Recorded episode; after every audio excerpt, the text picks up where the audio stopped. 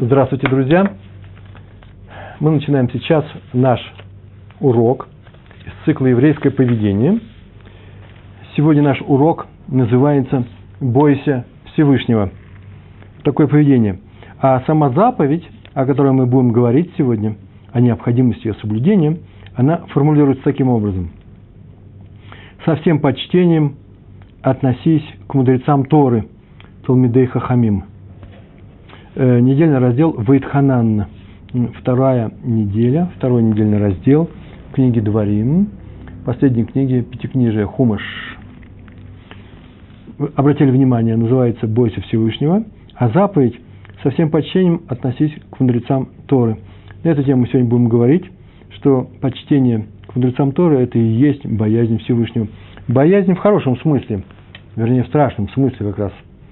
Э, Юре Шамаем – тот человек, который боится Всевышнего. Не наказание он его боится, хотя и не без этого, а он боится нарушить запрет, не выполнить его постановление. Я всегда на уроках для начинающих говорю э, таким, привожу такой пример, потому что, может быть, и сейчас среди нас есть совсем начинающий.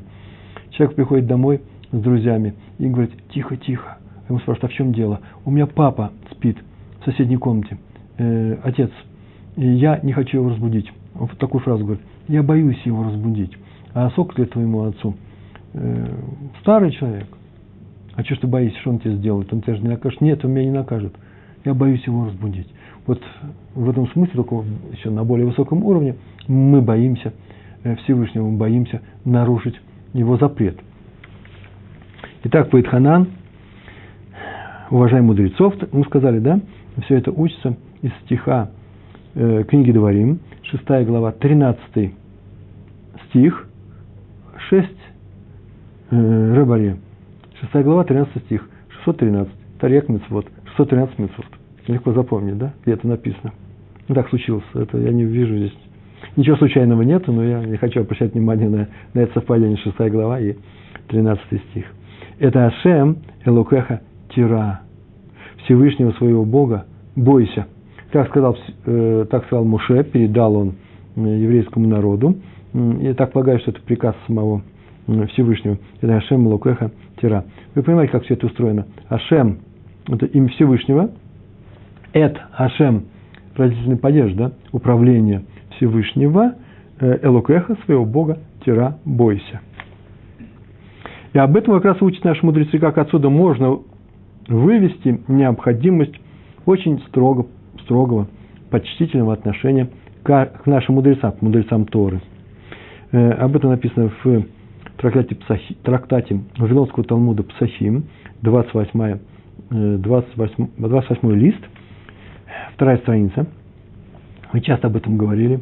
Там рассказывал, рассказывалась история, даже не история, а просто некоторые повествования про Шимона Амнуси, так его звали, этого, этого мудреца. Есть еще другая версия, где сказано то же самое. Так сказано, прямо там же, в этом месте. А некоторые говорят, что это был не Хемия, а Амнуси. Из, этого, из этого Амнуси, это его второе имя, из места, наверное, э, Амнуси, трудно сказать, Манус, откуда возникло. Э, Шимон или Нехем, два варианта, но учеба одна и та же. Он учил, значит, он учил? Он учил, что все «эт» в Торе – которых, кстати, в русском языке нет. В английском off есть, да, а в русском нету э, для родительного падежа. И поэтому это отдельное слово. Оно пишется отдельно. Это Хашем, это не два слова, а э, Всевышнего по-русски, да? Это Хашем, это два слова. И он, этот Эт пришел что-то нам сказать.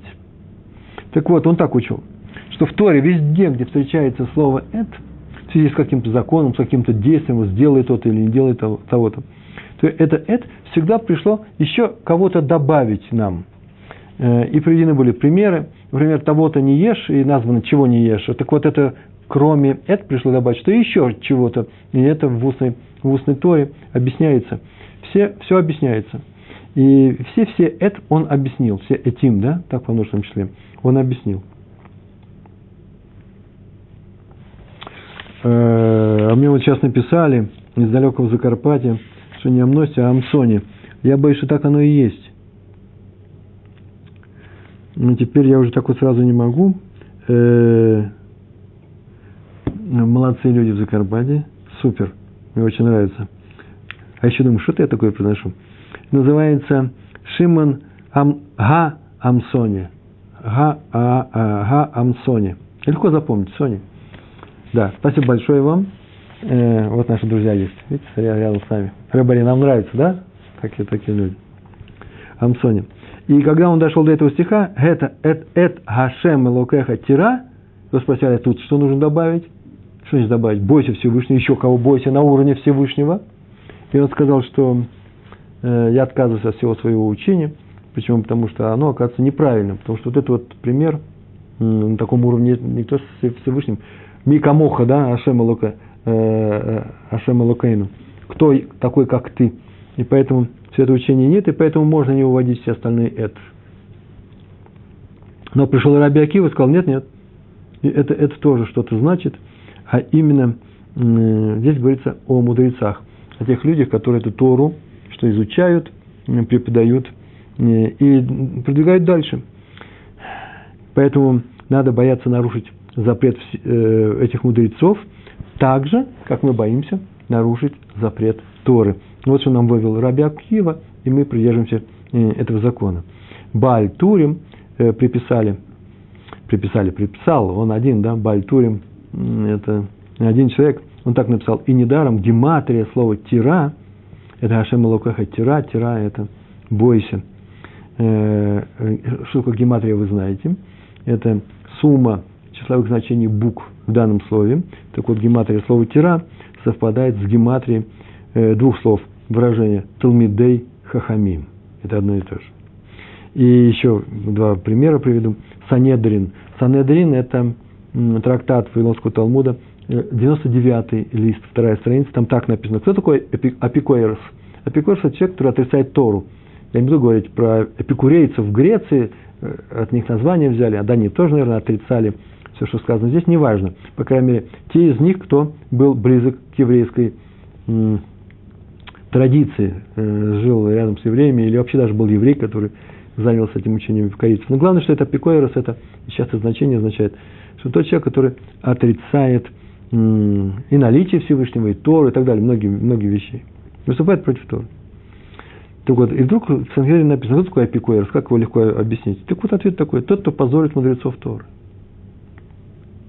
Э, я так полагаю, что это следствие их мировоззрения, то по этому следствию можно сразу обнаружить, э, кто они такие. И сказано в Сангедрин, у такого человека нет Улам Хаба. Кто позорит мудрецов Торы, того нет мест Улам Хаба. И в трактате Шаббат, 119 лист, первой страницы, там так написано. Храм был разрушен потому, что в это время позорили мудрецов Торы. Э, позволяли, одни люди позволяли другим, не возражали. Э, что позволяли? Нехорошо отзываться о мудрецах Торы, и это нам известно с вами, может быть, поэтому храм не восстанавливается. Что такое позорить мудрецов Торы? Сегодня нам, я повторяю, это не, э, это не странное явление, мы часто это видим, в газетах мы это читаем, и это очень позорное явление. И оно часто основано не на том, что мы неправильно, э, люди в газете, например, неправильно понимают выражение или высказывание, или э, целое объяснение, дрошу какого-то рава, крупного рава, и проникло в печать, это сказано, вот смотрите, что он говорит, какие э, гадости. Да нет, очень часто выступает вообще против, без всякого объяснения. Вот как в фашистской Германии в газетах э, еще в начале 30-х годов выступали против евреев, огульно их ругая, также здесь часто встречается, огульно ругают и харидимных евреев, просто э, ортодоксальных евреев, да, и огульно, кстати, в русской прессе тоже часто. Я не против этого, ну, что пишут, то пишут, не, не обижаемся уже на детей. Но знаете, что это вот из этого ряда явления. Это не просто так, мы не должны этим увлекаться, и лучше такую газету держать в доме не, лучше ее не держать в доме. Э, есть такое определение, что такое хаиди. Я недавно я встретил такое определение. Это относится к родителям или нет. Спрашивает меня Алексей, неизвестного мне места, но, Алексей, это относится к родителям. Э, э, их надо бояться. Почему? Уважение родителей, там написано, просто бомфраж называется, да? Открытым текстом написано, э, почитай, и второй раз, в двух местах написано, второй раз написано, что бойся. Бойся именно в том смысле, что бойся нарушить их честь, достоинство, не дай Бог, или их не, не слушаться. Именно это относится к родителям. Сказано уж впрямую, тут не надо выводить, как про мудрецов мы выводим. Не написано «бойся мудрецов». Вот в чем дело. Это выводится из этого стиха. Так вот, было определение, кто такой Харидиим. И много есть определений, они очень странные. Они очень странные для меня. Э, мое определение такое. Хариди в настоящее время здесь, в Израиле, это тот, кто слушает постановления мудрецов нашего поколения. Гдулей Адор называется. Э, поэтому, если человек слушает их, то независимо от того, как он одевается, он может сказать хариди. Как правило, он и будет хариди. Почему? Потому что принято так вот одеваться э, в черный костюм, в шляпах, так принято э, одеваться в нашем кругу, и эти люди слушают постановления мудрецов наших. Сейчас просто назову имена. А э, есть люди, которые надев, э, не надевают черный костюм, а обычную цивильную одежду надевают, и надевают не черную кипу, а кипа сруга. Все равно они тоже, если они слушают постановления мудрецов, они тоже являются харидим. Причем своих мудрецов, там мне так скажут, есть же такие религиозного сионизма движения, есть там тоже раввины. Когда я приехал четверть века назад в Израиль, я сразу стал, вошел в группу учеников, так получилось, Рау Фармштейна. Он один из руководителей Ешивы Хеврон в Иерусалиме, э, той Ешивы, которая находится в Кириат Мардыхай. Э, и там в его группе, я помню, учеников, э, чуть ли не половина, если не больше, было типа слуга, это не люди в черной кипе, а люди, принадлежащие движению религиозного сионизма. И они очень мирно ладили, учились, это был их Раф. И там я познакомился с главным раввином Псагот – Раф Йосиф Даян, Йосиф Даян мне думали, э, кажется. Э, сейчас не знаю уже, долго с ним даже связи какие-то э, э, поддерживал. Меня там друзья жили. У меня друзья все вообще из э, сионистов, из э, э Кипас Руга. Э, это замечательные люди. И то, что они делают, просто тоже великолепно и живут на Штахим. И я считаю, что это самые настоящие э, ортодоксы. Никакого отношения не имеют ни к реформистам, ни к консерваторам. Никакой поблажки они себе не дают. Э, и если они ходят, например, в босиком, э, без носок, да, в обуви, ходят в джинсах, то ничего страшного в этом нет, почему это такой мингаг, обычай. Так у них принято, в другом кругу принято, чтобы ходили люди в носках. Это не делает человека менее ортодоксальным. Почему? Потому что они слушают, вот, например, Псагот слушает своего раввина, который по всем вопросам слушается. Раба Фарбштерна, э, а тот переходит к крупнейшим раввинам. Я их встречаю, э, когда я прихожу к крупнейшим раввинам, в Раву Шмуэля Уэрбаха, я встречаю этих раввинов тоже. И просто людей оттуда. Так что ортодокс – это тот, кто слушает постановления мудрецов. Сегодня мы об этом говорим. Бойся мудрецов. Как определить, э, кто такой мудрец поколения? Ну, те, к кому все обращаются. Гадоль Бадор. Э, просто примеры. Это Хазон Иш, умерших сейчас я называю – Раф Файнштейн, Файнштейн в Америке жил, Мойша Файнштейн, Сатмарский Рэбе.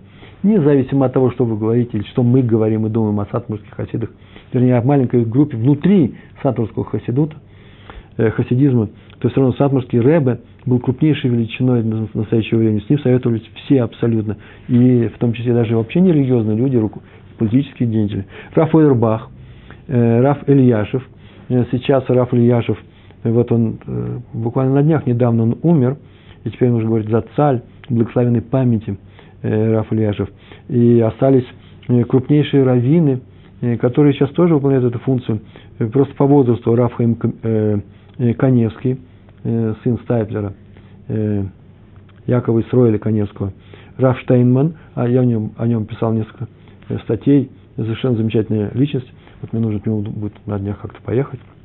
Раф Шмаэль Ойербах, э, сын своего отца, он самый молодой из них, это просто э, э, величайшего уровня мудрец. Я его ни разу не видал без гемары. Так вот, по Торе написано, когда у вас будут затруднения какие-то, обратитесь к мудрецам своего поколения, отсюда означает, что что я, Тора, или Всевышний, сделаю так, что у вас всегда будут мудрецы вашего поколения, вот к ним и обращайтесь, и не будет никаких разночтений, кто настоящий мудрец. Не маленького движения, не маргинального, а тот, к кому все обращаются. Поскольку Тора обращается ко всем, к любому читателю, мы берем хумыш в руки, она обращается сейчас ко мне, она к нему обращается, к нему не написано, если у тебя, у меня будут затруднения каких-то вопросов, обратись к мудрецам. Я разные, затруднения разные есть у разных людей, а мудрецы одни и те же.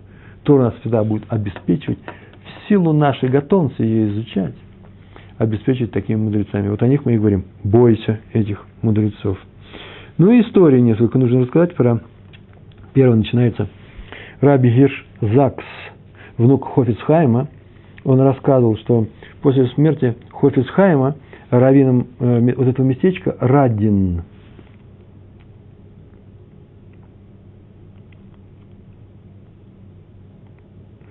э, растолкуйте приложение стиха «Ему одному служи, его именем клянусь». Э, Алексей, Россия, западная семья. Спасибо большое. Давай вот, я буду, могу э, сказать, что это за стих такой. Давай немножко держаться вот того, что я приготовил. Но времени просто катастрофически не хватит. Жалко, если мы с этими четыре больших листа и еще здесь кое-какие листочки. Э, а эта тема интересная. Может быть, я как-нибудь отвечу на это, на этот вопрос, да? Как объяснить э, стих «Ему одному служи, его именем клянись». Тут просто есть несколько объяснений очень интересных. Возвращаемся. Позволяйте нам, Алексей? Спасибо. Возвращаемся к нашей теме. Еще не значит, что не надо писать мне вопросы. Пишите. Так вот, э, остался раввином в, в городе Радин его сын Хофицхайма, э, Раби Лейб, так его звали. Э, он часто навещал свою мать, вдову, и советовался с ней, не просто приходил к ней, он советовался с ней по многим вопросам. Он был очень э, исключительно э, сын, любящий сын. А в том же доме жил с матерью э, зять Хофицхайма, Раби Мендель Закс. Э, отец того, кто это рассказывает эту историю, Раби Гирш Закс. Да, его дочь Хофицхайма вышла замуж за э, Раби Лейба, э, Раби Менделя Закс. И вот однажды Раф Мендель, отец рассказчика, э, пожаловался ему, кому? Э, э, Раби Лейбу, о том, что у него болит ухо. Причем здорово болит, резко болит, не должно болеть. А тот ему выслушал все это и тут же сказал, срочно езжай в Вильну, Вильнюс, да, э, покажись известному врачу. Да я ходил уже к нашему врачу, здесь у нас месячки нет, нет, ты должен пойти, там есть врач просто с мировым именем, э, зовут его э, доктор Швед, может быть, Швед, у меня было написано через Тет Швед, причем в другом рассказе было написано Шавет, не знаю, как сказать, не, не, не было огласовок. И тот начал отказываться. Мне нет далеко ехать. Шесть часов непрерывно ездить туда и обратно. Это далеко. Да еще и деньги тратить. А, а Рафлейб, Ребелейб, он все равно, Рабелейб, он все равно настаивал. Ну, делать нечего. Он послушал своего старшего родственника. Э, это зять умершего Хойсхайма, слушает его сына. Он главный равен города. И поехал он в Вильно. То приехал, тот его посмотрел, этот доктор швед – очень удивился, что он приехал. Говорит, ничего особенного нет, вот эти таблетки, хочешь капли, хочешь внутрь, хочешь в рот, как угодно. Ничего страшного нет, все пройдет. И тот приехал, и прям тут же пошел к, с претензией к, к рабу Лейбу. Лейбу сказал, ну вот, ты сколько смех сделал из меня. Че, с такого пустяка делал? Я правильно тебе сказал, не надо было есть. И раб, раби э, Лейб, сын Хафисхайма, сказал такую фразу. Вот, для этого все это приведено. Э, сказано в Талмуде, Бау Мацеем, 84 лист, вторая страница. Сегодня мы с сыном открыли, изучили, так с удовольствием все это изучили. Мы давно это знаем, но изучили сложно, э, в тонкостях всю эту историю. А в, э, коротко история, которую он рассказал, такая. Эта история рассказана про раби Лазара бен Раби Шимон. Лазар бен Раби Шимон великий был большой мудрец, э, и у него из уха вылез червь через 8 лет после его смерти. И все это только потому, что он слышал поношение в свой адрес и не пресек их. Поэтому извини, да, он сказал э, Раф Мендель, я вчера, однажды я услышал, как тебя ругают, ты ни слова не сказал, а на следующее утро ты мне сказал, что у тебя ухо болит. Я говорю, может, уже началось? Ты разрешаешь другим людям поносить мудрецов Тор. Поэтому нужно срочно было узнать э, в чем дело. И я очень рад, что ничего серьезного нету, и все это принесло, и просто нужно Гумель говорить. А мы взяли открыли это место. Что такое из ухов, из ухов взять червь у человека по имени Раби Лазар бен Раби Шимон? Э, на самом деле, вот так это в двух словах сказать, если он поймал у себя во дворе, в, в доме, воров, поймал он их, и оказалось, что эти воры вообще близкие к э, некоторым высокопоставленным, тоже там написано, Талмидей Хахамим, каким-то мудрецам, и, и те сказали, что он ошибся, это не они были. Одним словом, э, э, возник шум, и не надо было воров ловить, да? И они его позорили, и он смолчал, и он смолчал, и они сказали, что вот если Канон умрет, он заболел, они хером наложили, и решат его хоронить на еврейском кладбище. Тогда дочь после его смерти не положила его на еврейском кладбище, а положила у себя там во дворе, где-то рядом со стеной. Закрыла его, это тело, мертвое тело. И оно так там пролежало много лет. И не разлагалось. Был такой святой человек, что с ним ничего не происходило. Это признак его высокой святости. И она смотрела каждый день за ним. И вот однажды она увидала, что червь вылезает из его уха.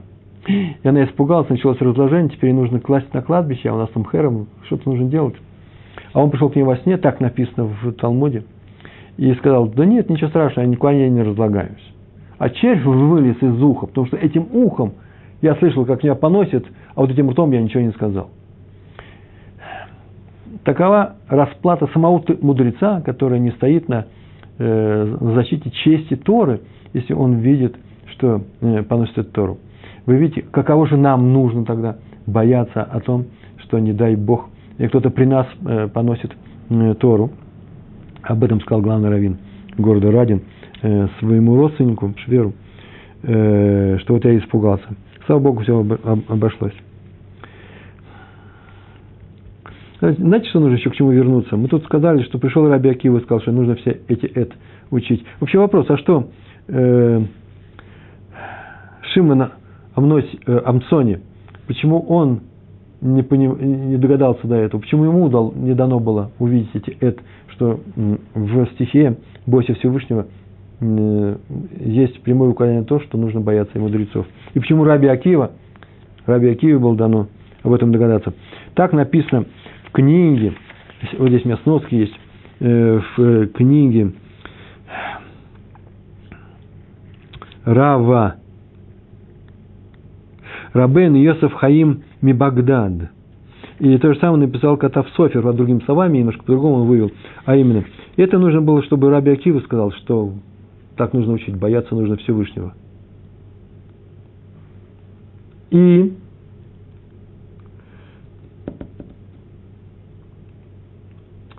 И почему? Потому что 40 лет он не любил мудрецов. Он был не сам по себе, а он был в той среде, где мудрецов не любили, бросал в них камни.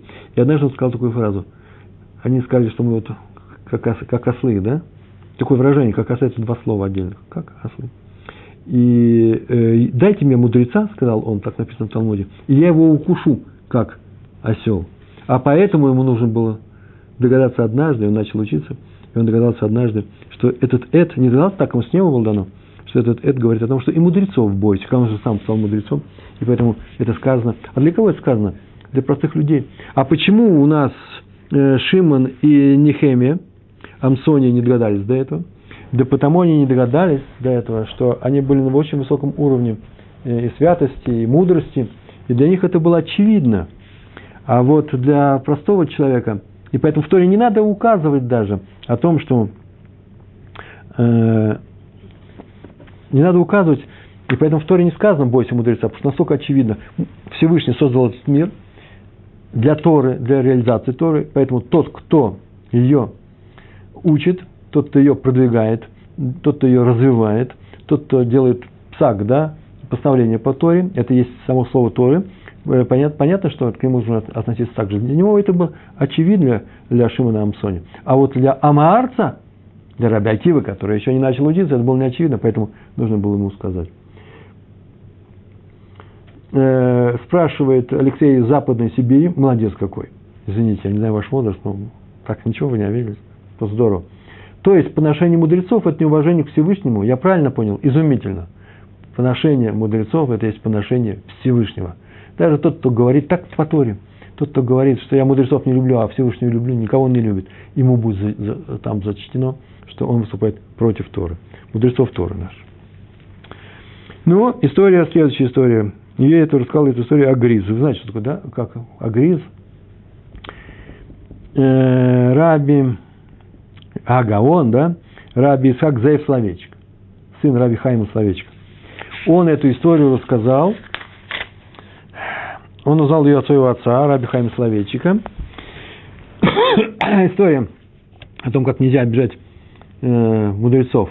Ну, понятно, чудесная история. За всем за ними скрывается такая простая реальность, такая простая схема, что ее нетрудно увидеть. Раби Йонатан Амбишец и Раби Яков Эмдин были большими оппонентами в одно время, в XIX веке, и был спор на всю Европу очень большой. И один из учеников, учеников Раби э, Йонатана встал на сторону Раби э, Эмдина, э, из учеников близких, и позволил себе несколько плохих слов в адрес своего учителя, которому он был очень близок всю жизнь, и тот услышал об этом, да, он, по-моему, сам не скрывал. Не, не значит, что кто передал, боюсь, что он прямо ему самому это сказал. И тот сказал такую фразу, э, цитаты из... Э, я тебя отлучаю, но он сказал очень интересную, он сказал фразу так, э, «Ва э, наванед тиебарец» называется «Будь скитальцем по земле». То, что было сказано про Каина. Тут же встал тот и ушел из города, это было все в Праге – и так получилось, что он нигде не останавливался. Сначала ему не получалось, а потом вдруг он увидал, что некоторое беспокойство внутри, его куда-то тянет дальше. Он ходил из одного места в другое и не останавливался нигде больше, чем на день. На день останавливался, но чуть больше, только где была, когда была суббота. А утром уже уходил. И так через много-много лет прошел, он ходил везде, где были евреи, оказался в Турции, пришел в город, который называется Кушта. И там, э, в Турции, там был раввином Хахам Сфаради, раби Хаим Ицхак Бехор Давид, так его звали. И вот он пришел в пятницу в этот город и пришел в синагогу, а в синагоге перед, перед вечерней трапезой, после вечерней молитвы, э, все вставали в ряд, гости. Так и в европейских синагогах делали, так везде делали. И шел раввин. Э, в наших синагогах каждый разбирал всех гостей э, и вел их на трапезу себе в дом, после чего они шли, ночевали в синагоге, например, если не было в доме места. По-разному это делали. А там шел просто главный раввин, говорил, этому того-то, этому того-то. Прошел мимо него и не вернулся. Но делать нечего, остался без трапезы, может, там в синагоге была какая-то трапеза. Утром, после утренней синагоги, то же самое, э, дневная молитва, то же самое прошел э, Хахам Сфаради, так его звали Хахам Сфаради. Они говорили на ладина. Это те люди, которые приехали еще из свое время, потомки тех, кто был изгнан из Испании. Раби Хайм в хор доме прошел, Давид прошел мимо э, него второй раз. Тут расстроился, ну, делать нечего. А потом была дроша, урок – Э, днем, и он тоже пришел туда. Человек Торы, он учился, он много знал чего. И там э, были занятия, и э, Раби Хахам с Фаради давал урок, а в конце начали вопросы задавать. И он тоже спросил, этот человек из Праги. Тот посмотрел на него и ничего не ответил, как будто его здесь нет. И тут он уже возмутился и начал плакать. Ну что такое? Меня один раз мимо меня прошли, второй раз я без еды остался. При мне на вопросы не отвечает.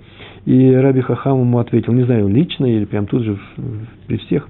Там было не написано, он сказал, я так полагаю, что э, какой-то очень большой человек, очень крупный ученый, имеет на себе сер, сердце на тебя, Макпид называется, да? Что-то ты ему сделал. И тот, он настолько уже привык ходить с места на место, что даже забыл об этом. И говорит, да, я, конечно же, именно это проклятие на меня упало, вернусь-ка я и прошу у него прощения. Даже он посоветовался с ними, нужно просить прощения. И он пошел и через продолжительное время вернулся в Прагу, и когда он вошел в Прагу и пришел к дому э, раби э, Йон, э, Йон, Йонатана э, Абишица, выносили носилки из дома, э, нести на кладбище для того, чтобы его похоронить. Так он остался ни с чем. Э, ну, могу от себя добавить, насколько мы в ответе за то, э, что кто-то поносит при нас мудрецов. Может быть, нужно смолчать. Ведь грех же полностью лежит на нас. Мы позволили ему, он думает, что он говорит правильную вещь. Это касается и меня тоже. Вот как в случае с Амалеком. Участвуем ли мы в общем грехе? Э, помните, да? Нам было так сказано, помни, что тебе сделал Амалек. Это называется, что мы так говорили на одном из уроков, Моше Рабейну, наш наш учитель э, Моше не хотел обвинять евреев, сказать, помните, вы однажды сказали, да есть и Всевышний в нашей среде. Э, он сказал по-другому. А именно, после, после этой фразы «да есть и Всевышний в нашей среде» э, написано «и пришел Амалек». Он всегда приходит, когда мы говорим «есть и Всевышний в нашей среде». Что значит сказать «если Всевышний в нашей среде»? Что это за фраза такая? Ну, кому это важно? Если вы не чувствуете Всевышнего, так не чувствуете. Да чувствую я, не чувствую, какое дело? Как практически э, это реализуется? Да очень просто. Всевышний – да тот, кто дал нам заповеди. Заповеди мы соблюдаем. Если мы не соблюдаем заповеди, это означает, что мы очень сомневаемся, нужно ли их соблюдать. Какую заповедь не соблюдать тогда еврей? Ну, Тору, наверное, любые заповеди, все заповеди. Э, какая заповедь самая главная? Ну, а какая заповедь? Да очень простая. Люби ближнего своего так сказал Раби Акива, когда ему сказали, всю Тору ты можешь вести к одной заповеди? Он сказал, люби ближнего своего, как самого себя. Так, это, в этом заключается вся, э, вся Тора. Ты не соблюдаешь эту заповедь, ты не соблюдаешь всю Тору. Приходит Амалек. Поэтому каждый раз, когда мы говорим, ой, у нас храм разрушен, мы говорим, из-за чего? Из-за того, что пришли и, и разрушили. В силу того, что мы плохо себя ведем. Как мы себя плохо ведем? Так же, как при Амалеке. Такое правило есть. В Торе дано такое правило. Как только мы перестаем соблюдать заповедь любви по отношению друг к другу, приходит Амалек. Все мы, наверное, не все, кто соблюдает, тот не соблюдает. Поэтому мы все страдаем из-за чего?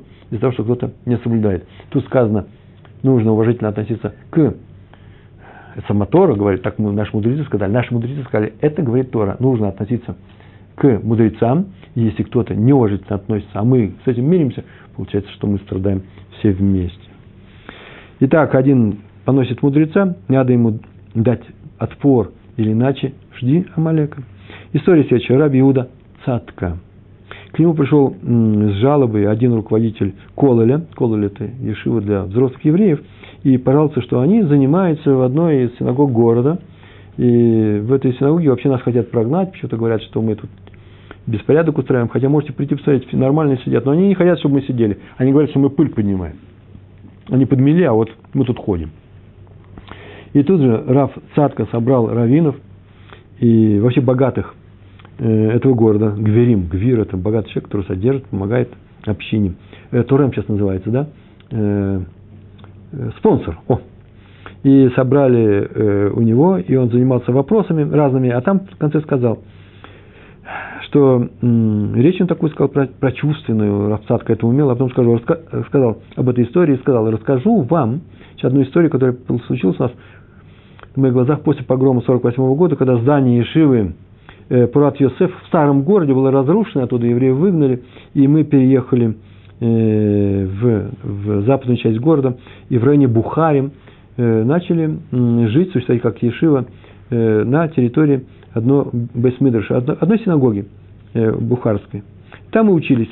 А надо сказать, по, по бухарскому обычаю, сейчас не знаю, раньше было уж точно, так написано в этой рассказе. Я сам это видал скамейки в Бухарской Ешиве, синагоги накрывают дорогими коврами, украшают очень э, везде резьба по дереву, очень красиво. А тут пришли ешеботники и учатся, они вообще учатся здесь. И вот однажды, а сзади стоят полки с книжками, и надо было залезть, достать книжку. И однажды один ешеботник, студент Кололи этого ешивы, встал ногами на этот дорогой ковер, красивый очень, и потянулся к книжке, и достал ее, и к нему подбежал Габа и начал шуметь, кричать, как ты обращаешься, мы тут вас впустили на время, а вы тут ходите ногами по нашим коврам, а на них сидят. И тут же, это не значит, такие, так бухарцы поступают, бухарские евреи, нет. Тут же один старик, который сел в углу, Макубль, говорят, человек, старый человек, который разбирался в Кабале.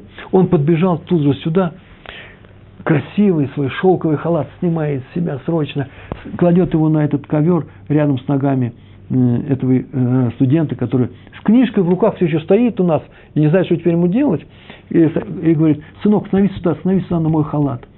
А, и книжку, да, я ее подержу. Ему передали книжку, сынок э, спустился вниз, он берет свой халат, целует и говорит, какое, какое счастье огромное.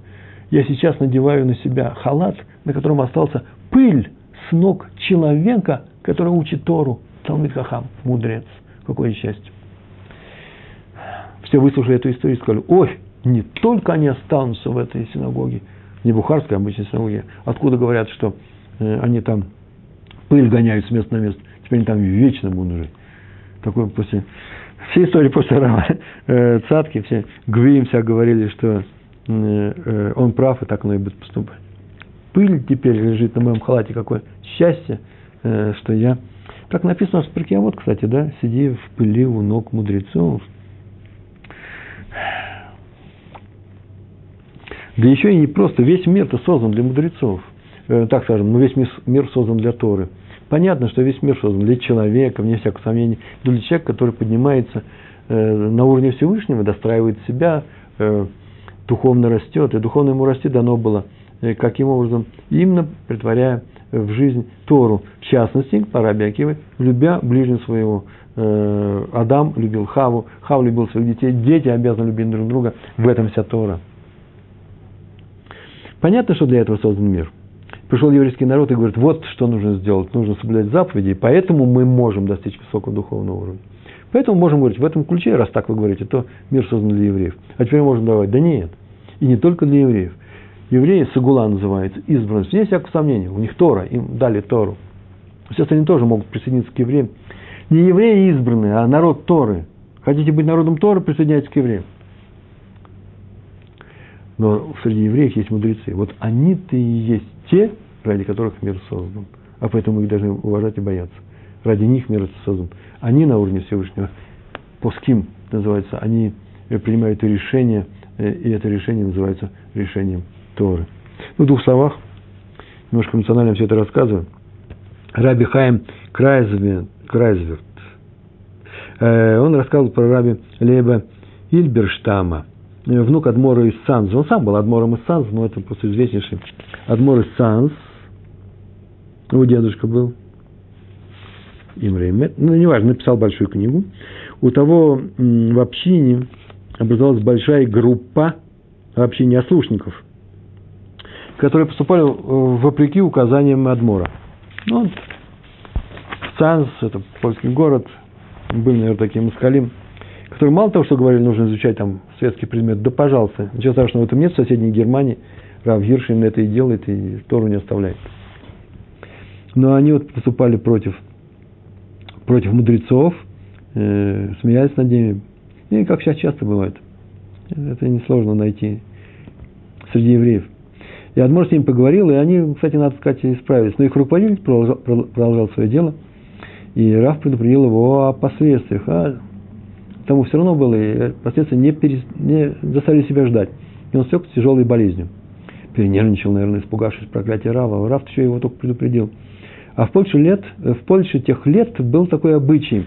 Если человек серьезно заболевал, женщины его дома шли вечером в синагогу, когда там уже никого нет, или просили всех выйти, подходили к Арун Акойдыш, жена, дочери, бабушки, в общем, все женщины из этой семьи открывали Арун Акойдыш и просили Всевышнего, к свитку Тора они обращались, понятно, что Всевышнему. Прости, простить его и вернуть ему здоровье, чтобы он не умер.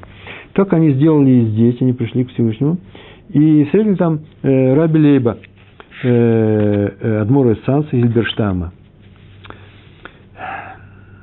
Вот, помогите, простите, много слов было сказано. Он так сказал, такую фразу. Конечно же, я его прощу. Но вот мой дедушка передал нам, Адмор Санс, передал нам одно очень интересное правило. Когда приходит беда, и люди просят чуда, спасения, то надо сделать что-то очень важное и тяжелое. Важное, нужное по Торе, но очень трудное называется разломать себе ребро. Вот как ты можешь вот вылечить самого себя, разломая ребро. Вот так и здесь делать, что-то, что-то через усилие. Так вот, вам я постановляю, все пройдет, но вам нужно принести для бедных 500 долларов э, для нищих нашего города. Вон, видите, коробка лежит их раздании. Не себе он просил, не Габай, а для нищих. Те начали торговаться. Польские евреи. Они начали торговаться, а может быть не 500, а может быть ниже. Он их посмотрел, выслушал и говорит, вот вы торгуетесь. А время-то прошло, все, теперь уже ничего не поможет. Это очень непростая вещь, цензурский рэбе, другой рэбе Адмор, уже как-то об этом рассказывал. Однажды, э, в особый день, я, неважно, здесь я рассказывал, я услышал эту историю от своего соседа по Иерусалиму, э, Рави э, Давида, Давида Шулеец. Он рассказывал, что сын у него Хаим назван так в честь своего дедушки по, по матери, Э, а это был таким образом, они цанзовские хасиды, и однажды один человек попросил у него, у Рэбе из Цанз, браху, на чтобы у него родился ребенок. И он сказал, о, сейчас я дам тебе эту браху. Но ты знаешь, для этого нужно, так вот среди польских хасидов делали, для этого нужно вот такую-то сумму денег для бедняков. Ты сказал, ой, ой, я посоветуюсь с женой. Он говорит, беги скорее, время уходит. К нему подбегает другой еврей и говорит, Ребе, дай мне эту браху. Я заплачу, я заплачу прямо сейчас. И вот мои деньги. Я сейчас принесу, я расписку даю тут же. Тот ему дал.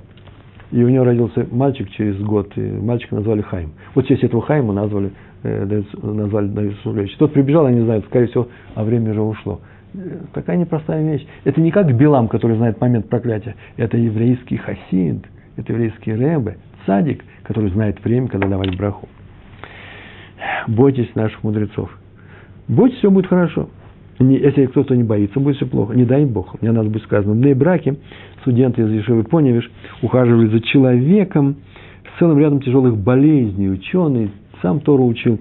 И ноги у него отказывали, он вообще лежал. И глаза ничего не видели. И все остальное. И совсем он слег в больницу. Они продолжали ходить к нему туда.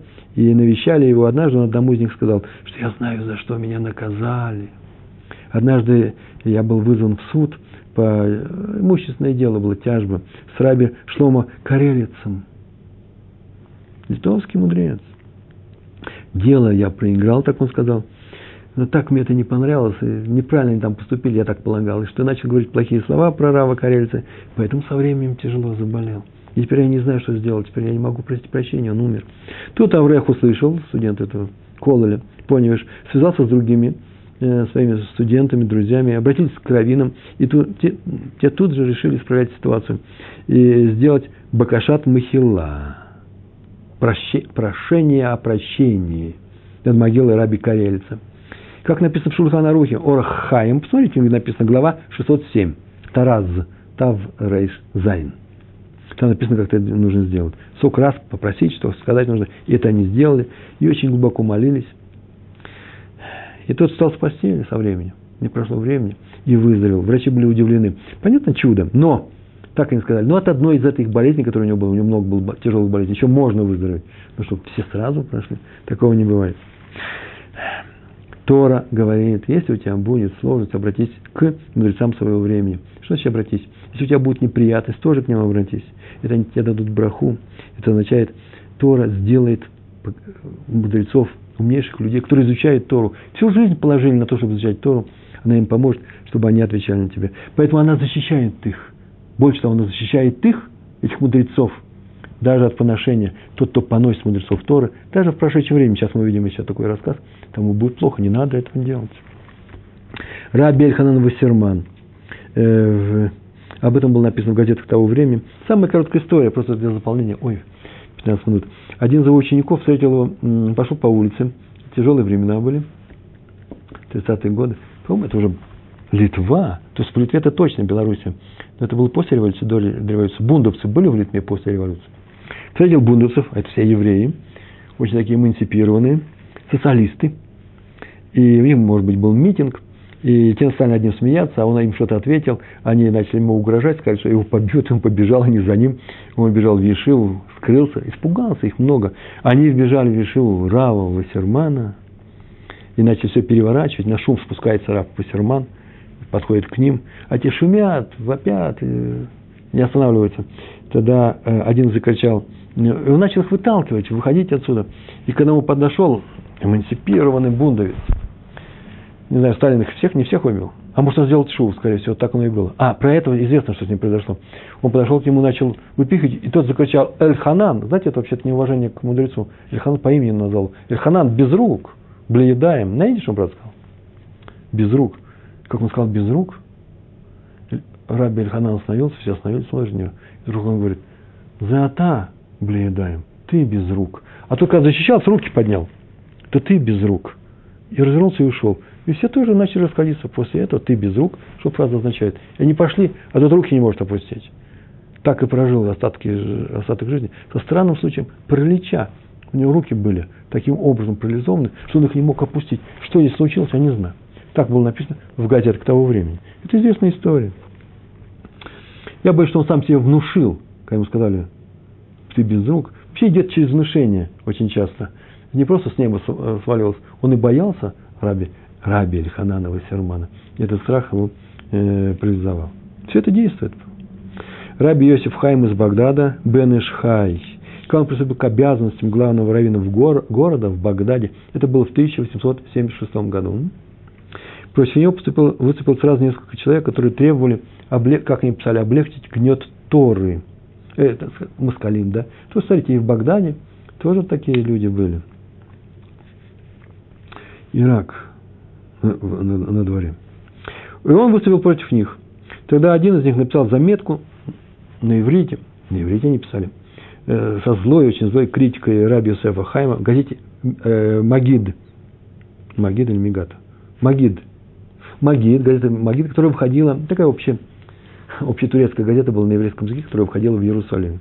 И, и когда пришла эта газета из Иерусалима в Багдад, все возмутились и отлучили его от всех синагог, ложили на него хером, а тот не сдавался. У него есть группа людей, которым вообще плевать, они эмансипированы, они во Францию ездят, учатся. Все равно тот не успокоился, и долго шумел, пока не умерла мать. Пришло время умирать матери, и вот теперь он должен сидеть Шива. Эти люди, которые выступают против Тора, они все-таки соблюдают какие-то законы. В то время еще соблюдали. Шива он сидит. Шива это называется траур, семидневный траур.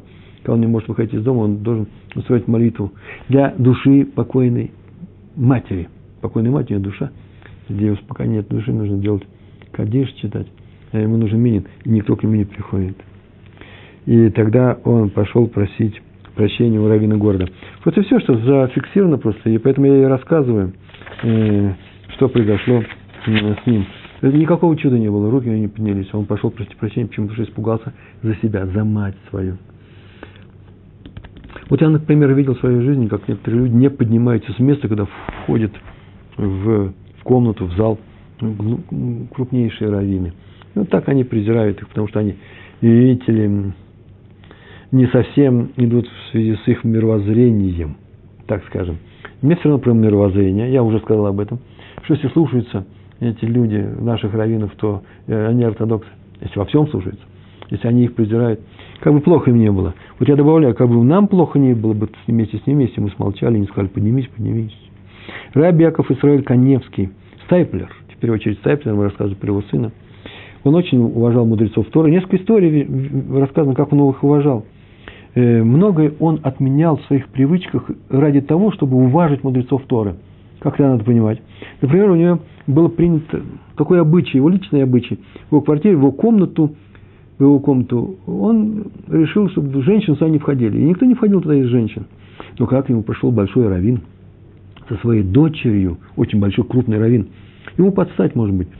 И для того, чтобы он дал браху этой дочери перед свадьбой, и он узнал, что дочь стоит наружу, он из уважения к отцу, к этому раввину, сказал, пускай он тоже зайдет, я здесь им дам браху. То есть он отменял все свои законы, обычаи, если нужно было уважить другого раввина. Э, один из очень высоких раввинов. Я вообще боюсь, что разговор идет о раввинах уровня э, Хазон Иш. Ну, здесь просто не написано об этом. Один из раввинов попросил сделать. Шева Брохас – это одна из э, трапез, скромная трапеза, в первые семь дней после свадьбы, свадебная трапеза, в, своем, в доме своем – так они хотели такую браху. И он согласился в своем доме, куда вообще-то не заходили, в комнату не заходили женщины. Шева Брохас он сделал. И еще. Вот есть такая вещь, э, как петь песни во время выступления хатан э, э, да, вы знаете, молодой человек, у которого бармитса происходит, он должен дать драшу, когда собирается, собираются гости в этот день. И когда у него бармитса, какой-нибудь 13 лет и один день, и он дает дрошу дрошу какой-то несколько слов истории. И обычно принято, что молодые люди начинают петь, чтобы помочь ему э, справиться с, с, с волнением. А он говорил, что нельзя это делать. Почему? Потому что это нельзя перебивать песни, слова Торы. И поэтому попросил э, не петь для э, своего внука, по-моему. Для своего внука, да, точно для своего внука, когда он будет давать эту дрошу. Так и сделали. Но в конце он сказал, что пускай все-таки поют. Почему поют в конце? Слова Торы – перебивает, все нуждает дрошу. Он говорит, ну, многие, это распространенный обычай, многие мудрецы так делают со своими сыновьями. Так из уважения к этим мудрецам я тоже должен так сделать. Он очень уважал мудрецов. Стайп, Стайплер. Э, старался никогда не пользоваться услугами мудрецов. Кстати, это вещь реальная. Если вы видите мудреца, ну не просите поддержать его авоську или сбегать в магазин. знаете, что эта вещь очень непростая. Это святость храма. А для храма, известно, да, все, что к храму принадлежит, нельзя было использовать в, в быту. Э, лишь тамеш беталмидей хахамим. Понятно, что сейчас нет такой святости, понятно, что мы можем попросить соседа еще что-то сделать. Но знаете, если у вас сосед, талмид хахам, э, просто в, возьмите это в, в размышление, учтите это, что просто так это не делается. Стартер это никогда не делал. Тем более никого не просил. Он своих сыновей не просил дать ему что-то, еще что-то сделать, потому что они Талмидей Хамим. Он не хотел их использовать в личных целях. Один ученик подвозил его на машине, все отказывался, тот просто настаивал на этом. Тот говорил, послушай, может быть, тебе это вообще неудобно. А когда говорит, нет, мне это удобно, он говорит, ну, может, мне вообще-то нельзя пользоваться э, твоей услугой. И тот все равно его уговаривал, потому что Талмит Хахам уговаривал его. Я так думаю, что из-за того, что э, он все равно едет ради себя – то почему же не поехать рядом с ним? Он же не из-за меня едет, я же не, его не для себя прошу. Так он поступал с сыновьями и э, внуками э, Талмидем э, Хахамим из уважения к ним. Э, по-моему, это э, к нему писали письма с, с просьбой о помощи, писали «я сын такого-то», «я такой-то, сын такого-то», чтобы он понял, о, это же мудрец Тора был, чтобы он э, в память о этой мудрости э, он уважал мудрецов, из уважения к мудрецам, и выполнил эту просьбу. Еще две коротких истории. Раф Ицхак Шлома. А у меня вообще-то у нас еще целые... Ой-ой-ой. В наше время Талмида, Хамим есть, и нужно ли их бояться? Понятно, что мы говорим, что можно бояться. А вещь-то непростая. Маган Авраам, книга очень серьезная, э, э, законами, которые и сейчас применяются, написал, что в свое время, в его время, когда он жил, несколько столетий назад, наверное, да, в его время не делают эспет для Талмидей Хахамим. Потому что весь уровень Торы опустился. Это не те Талмидей Хахамим, которые Танаем, Амураем. Вот там это были Талмидей Хахамим. А теперь все опустилось. И не нужно делать эспет для Талмидей Хахамим, когда в, э, в полупраздничные дни Сукот и когда и Песаха. Как обычных людей. То есть без ГСП. ГСП – это сова, плач на могиле. В э, э, холямуэт называется, не делают. Так он постановил. Потому что уровень опустился, это уже не, не те цандейхаймы, с которых нужно нарушать это постановление, запрет мудрецов прошлых времен, что они делают ГСП. А Раби Моше Фаншин, когда возник такой вопрос, вот умер один человек, а что теперь делать с ним? Может быть, мы опираемся на Маген Давида, сказал, а в наше время делают. Во времена э, Магена Авраама не делали, а в наше время делают. Почему? Да, уровень Тора опускается, но разница между обычными людьми и Талмидей Хамим увеличивается. Если во времена Магана Авраама разница была небольшая, все опустилось, и мудрецы не очень отличались, а то все учили Тору, все учили Тору, то в наше время Тору учит только Талмидей Хамим. И все, кто учит Тору, тот и Талмид Хахам есть, это определение. Там еще есть много чего нужно определить, что он выполняет все заповеди, он добрый человек и так далее. Но он учит Тору, это уже достаточно. А поэтому наше время, хоть в общий уровень опустился, но увеличилась разница между простыми людьми и Талмидихами. В наше время эспет в холе Амуэт, оплакивание в полупраздничные дни Песах Сукот производит. Поэтому это непростая вещь. Кто в наши дни, Талмит Хахам, Талмит Хахам в наши дни, тот, кто учит Тору. Серьезно учит. Раф Ицхак Шломо Унгар. Он рассказал своему отце, автор книги, очень интересной книги, Механа Авраам. Он жил в городе Кфуар. Я даже не знаю, что это такое. Куфпей Вав Аль Фреш. Я не нашел сегодня. Известный город. Там было 120 еврейских семей. Все владельцы лавок среди гойского города, не еврейского. А 20 лавок семей не соблюдали э, субботу и нарушали ее. Особенно один был ненавистник Торы. В центре города он сделал. Он сделал магазин, открывал, всю субботу работал. И когда выходили в синагоге, проходили мимо, он сидел у выхода и курил сигару толстую. Там даже люди не ходили. И вот в один первый день Песаха э, Рафунгар шел там вместе со своим сыном. И тот встал и позвал его без уважения. Унгар, Унгар, иди сюда. Камцумир. Тот подошел, странно, о чем он просит. И тот показал ему витрину, видишь, один хамец, я сегодня торгую хамецом. И тут он уже не стерпел. Равунгар был очень мягкий человек. Он посмотрел на него, закрыл глаза, открыл глаза и посмотрел на него. Тот испугался и умер. Умер от инфаркта. Так было написано. И многие ужаснулись, сказали, что вот Раф наш убийца. Ну да, убийца. А другие стали говорить, что нет, ради Рава случился такой кидуш Ашем, что вот видите, такой случай-то особый. поэтому все, чтобы никто не, не нарушал. И строили похороны, понятно. И Раф тоже пришел. Раф Унгар пришел на эти похороны. Многие удивились, вообще он пришел, его убил и пришел. То говорит, ну, я объяснил. Ради этого человека Всевышний устроил вообще Киду Жашем. С одного взгляда Равин он его убил. А раз так, значит, стоит его уважать. Уважаемый человек. И последняя совсем наша история. Осталось у нас 4 минуты. Как я все успеваю, я даже не знаю. При помощи Всевышнего, наверное. При помощи какого-то Малаха, который нам помогает. Прямо один к одному, все, что я сделаю, все успеваю. Был, да, случай, я не успел. Остался один, один раз остался. Такие хорошие вещи. А я их, э, причем пришлось, пришлось дописывать. Один из писателей, писатель, просто писатель, Софер, рассказы писал. Для женщин и детей я добавляю всегда. Наич, наверное. Он э, оставил такое свидетельство. Однажды он ехал в поезде. В поезде в Европу. И ему передали, что в том же поезде едет в Вену Раф Йосеф э, Ружин Рогачевер. Так вот, Ружин Рогачевер. Он ехал лечиться, у него тяжелые болезни, он ехал лечиться в Вену к известным врачам.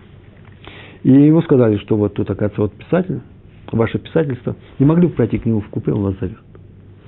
Э, он идет, хорошо, конечно, с удовольствием. О чем же говорит такой раввин крупный? Спросили, а почему зовет? А ему сказали, вы знаете, у него болит все тело. Мы его развлекаем, отвлекаем, что только не делаем. А вы знаете много историй, вы писатель. Вы расскажете ему что-нибудь захватывающее, и он отвлечется. О, с удовольствием. Они приехали, разговорились, так оно и происходило. А потом Раф сказал, почему он, почему он болеет. Он ему сказал просто, в силу чего он заболел. Он уверен в этом. И как люди уверены, что когда проклятие равина на них э, пойдет обязательно. И вот Раб сказал, ой, руки у тебя никогда не опустятся. Так у него руки не опускаются. Так и раввины часто бывают уверены в том, что или проклятие, или благословение, что-то с ним случилось именно из-за того, что вот они что-то нарушили. Сейчас этот раввин Руж Маргачевер расскажет. Из города Рогачев. И он ему сказал, в чем дело. Всю жизнь я, оказывается, читал и учил одного Рамбамма. Рамбамма, Маймонет. То есть я учил всех решением. И Раши, и Тосфот, и Ри, и Рамбан, э, Нахманит. Всех учил. Но Рамбам для меня был светоч всей моей жизни. И, по-моему, я не очень уважительно относился ко всем остальным. Всю жизнь я так учусь. И даже когда я читаю другой материал, я каждый раз говорю, о, а что Рамбам сказал на эту тему? А, Рамбам. Рамбам сказал тот, и так я в свете Рамбама, вот его, через его призму я смотрю на всех. И рано или поздно, конечно же, они мне не могли не ответить, а просто реакцию, даже не замечая меня. Понятно, что не замечая. А может, замечая? Там бесконечный свет, там бесконечное пространство духовное. Там можно заметить все. И оттуда смотрит на нас и как-то реагирует на нас. А мы живем в центре. Сейчас мы сейчас с вами в центре, на гребне волны, которая называется время. Мы сейчас живые. Нас смотрят очень пристально. Это мои слова, все это мои слова. А он продолжал. Наверное, вот из-за этого, что я неуважительно относился к ним, наверное, поэтому я страдаю всю жизнь, вот последние годы. Я очень болею, мне очень больно. Потом подумал, сказал, ну согласись, что Рамбам стоит того, чтобы ради него страдать. Так он сказал. Я не знаю, сделал ли он полный шум, начал ли он читать Ри, э, э, э, Раши, Тосфот, Рабейну там, ритва и так далее. Читал, конечно, учил, знал наизусть, но он, для него был Рамбам. Что-то необыкновенное. Ради Рамбама можно страдать от ревности других наших, других наших мудрецов. Смотрите, мудрецы живые сейчас. Они сейчас общаются с нами. Мы их сейчас учим. И их проклятие сейчас проклятие. Их боль, наша боль за то, что мы пренебрежительно к ним относимся, она и сейчас э, э, работает. Если я читаю, Раши, а потом начал читать Тосфот. Да не важно, Тосфот здесь не важен, не важно здесь Тосфот. Смотрите, как бы Тосфот не обиделись. Я понимаю, что я немножко утрирую, я понимаю, что мы живем в таком мире, в котором мало кто верит в такие вещи. Эти вещи работают. Всевышний есть. Он требует почитания Торы от нас, ее соблюдения. И в первом пункте, конечно же, любить других, э, своих ближних, других людей. И в этом вся Тора. Он требует от нас, чтобы мы ее любили. Как требует? Просто можешь не любить, но та не плачь. Да не переживай, ты будешь болеть. Ты еврей, который именно своими страданиями искупает свою вину, если ты ее нарушаешь. Ты не почитаешь Тору, будет тебе плохо. Так вот, наши мудрецы, это и есть наша Тора. кто любит мудрецов, тот любит Всевышнего. Так нам э, таков результат нашего урока и нашей жизни. Большое вам спасибо, всего хорошего. Шалом, шалом.